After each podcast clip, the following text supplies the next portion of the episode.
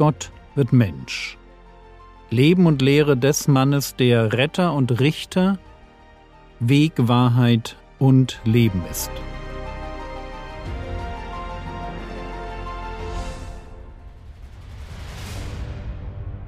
Episode 67 Johannes der Täufer Teil 9 Johannes der Täufer predigt, Menschen hören ihm zu, tun Buße und lassen sich ihre Sünden bekennend im Jordan taufen. Mit dieser Stimme in der Wüste geht ein geistlicher Ruck durch die Gesellschaft. Ein Ruck, der alle Teile der Gesellschaft erfasst und so ist es nicht verwunderlich, dass seine Zuhörer sich eine total naheliegende Frage stellen. Lukas Kapitel 3, Vers 15 Als aber das Volk in Erwartung war und alle in ihren Herzen wegen Johannes überlegten, ob er nicht etwa der Christus sei. Ein total naheliegender Gedanke, oder? Alle warteten auf den Gesalbten, den Messias oder eben Christus, und nach Jahrhunderten der Funkstille kommt endlich wieder einer, der an die alten Propheten erinnert. Ein wilder Kerl, furchtlos, schon äußerlich, irgendwie Elia nachahmend, mit einer klaren Botschaft von Buße und Gehorsam. Und es ist völlig logisch, dass die Erwartungshaltung sich Bahn bricht. Vielleicht ist er der Christus. Und deshalb fragen sogar die Eliten nach. Johannes 1, Vers 19 und 20. Und dies ist das Zeugnis, das Johannes, als die Juden aus Jerusalem, Priester und Leviten zu ihm sandten, damit sie ihn fragen sollten, Wer bist du? Und er bekannte und leugnete nicht, und er bekannte, ich bin nicht der Christus. Das ist seine einfache Antwort. Ich bin nicht der Christus. Wenn ihr denkt, dass ich euer Messias bin, falsch. Bin ich nicht. Der kommt erst noch. Lukas 3, die Verse 15 und 16. Als aber das Volk in Erwartung war und alle in ihren Herzen wegen Johannes überlegten, ob er nicht etwa der Christus sei, antwortete Johannes allen und sprach, Ich zwar taufe euch mit Wasser, es kommt aber ein Stärkerer als ich, und ich bin nicht würdig, ihm den Riemen seiner Sandalen zu lösen. Er wird euch mit Heiligem Geist und Feuer taufen. Und ähnlich Matthäus Kapitel 3, Vers 11, ich zwar taufe euch mit Wasser zur Buße, der aber nach mir kommt, ist stärker als ich, dessen Sandalen zu tragen ich nicht würdig bin. Er wird euch mit heiligem Geist und Feuer taufen. Ich bin nicht würdig, ihm den Riemen seiner Sandale zu lösen, beziehungsweise seine Sandalen zu tragen. So denkt Johannes über sich im Vergleich zum Messias. Er tauft mit Wasser zur Buße, aber es kommt ein Stärkerer. Und wenn der Stärkere kommt, dann ist er, Johannes, nicht einmal würdig, ihm einen Sklavendienst zu tun. Denn darum geht es in dem Bild, das er gebraucht. Bekam man Besuch, war es die Aufgabe eines Sklaven, den Gästen die dreckigen Sandalen abzunehmen und sie an den Ort zu tragen, wo man sie für die Zeit des Besuches lagerte. Und Johannes sagt, ich bin im Vergleich zum Messias so unbedeutend, dass ich nicht einmal würdig wäre, ihm diese einfachsten Sklavendienste zu tun. Warum diese Einschätzung? Ich meine, Johannes ist der größte Prophet des alten Bundes. Wie kommt Johannes dazu, sich als so unbedeutend zu sehen? Und die Antwort liegt in der Aufgabe, die er zu erfüllen hat. Ich zwar taufe euch mit Wasser zur Buße, er wird euch mit Heiligem Geist und Feuer taufen. Mit anderen Worten, von mir bekommt ihr eine Predigt, die euch berührt und euch aufrüttelt, so dass ihr einen öffentlichen Neuanfang mit Gott wagt, aber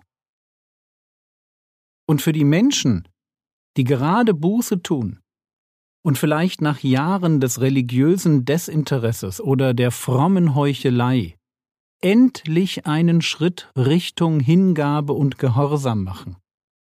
Für diese Menschen passiert mit Johannes ganz viel.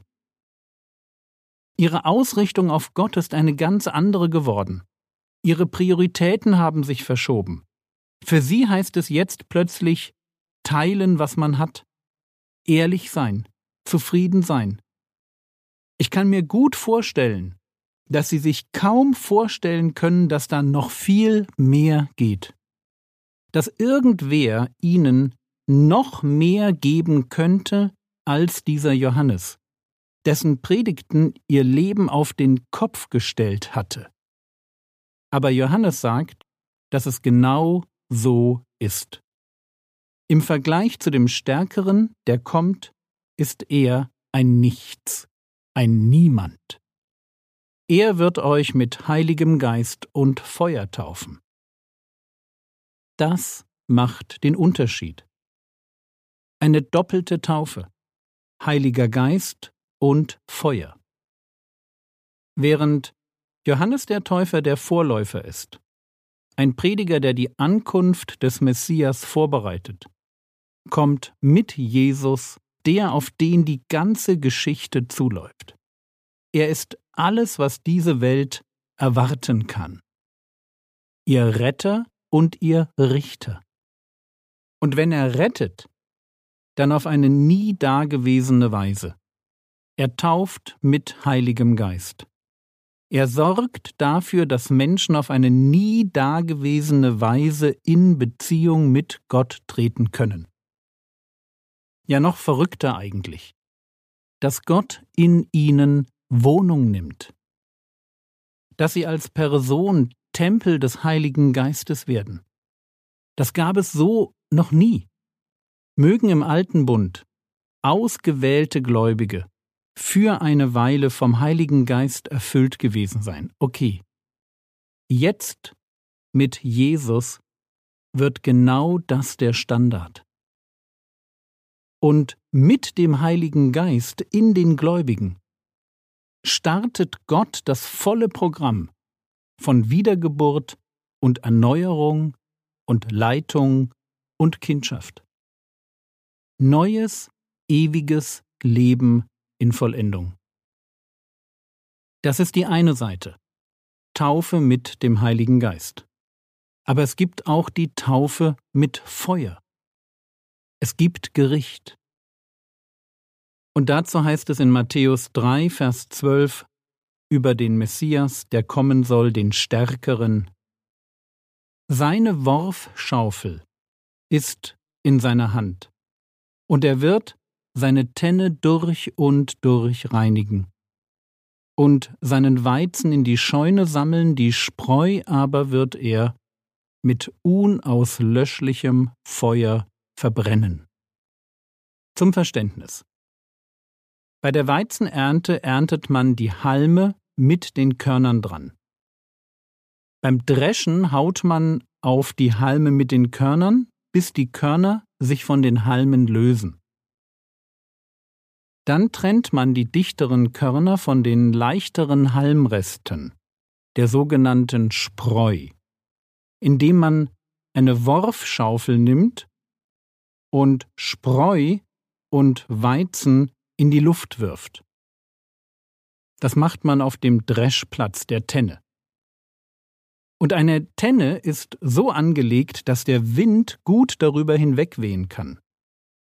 Wirft man also mit der Worfschaufel Spreu und Weizen in die Luft, dann fallen die Weizenkörner wieder auf die Erde. Und die leichte Spreu wird weggeweht. Auf diese Weise reinigt man seine Tenne durch und durch. Man trennt Spreu vom Weizen. Und genau das wird der Messias tun, wenn er kommt. Er wird trennen. Johannes spricht hier zu den Juden des ersten Jahrhunderts. Und er verheißt ihnen, dass der Messias für sie entweder zum größten vorstellbaren Segensbringer wird, der, der mit heiligem Geist tauft, oder er wird zu ihrem schlimmsten Feind, der, der sie mit Feuer tauft. Und all die Menschen, die nicht Weizen sind, sondern Spreu, mit unauslöschlichem Feuer verbrennt. Retter oder Richter. Sie müssen sich entscheiden. Sie müssen wirklich vorsichtig sein, wenn sie dem Stärkeren, dem Messias begegnen. Weil der, der da kommt, in der Lage ist, ihnen alles zu schenken oder alles zu nehmen.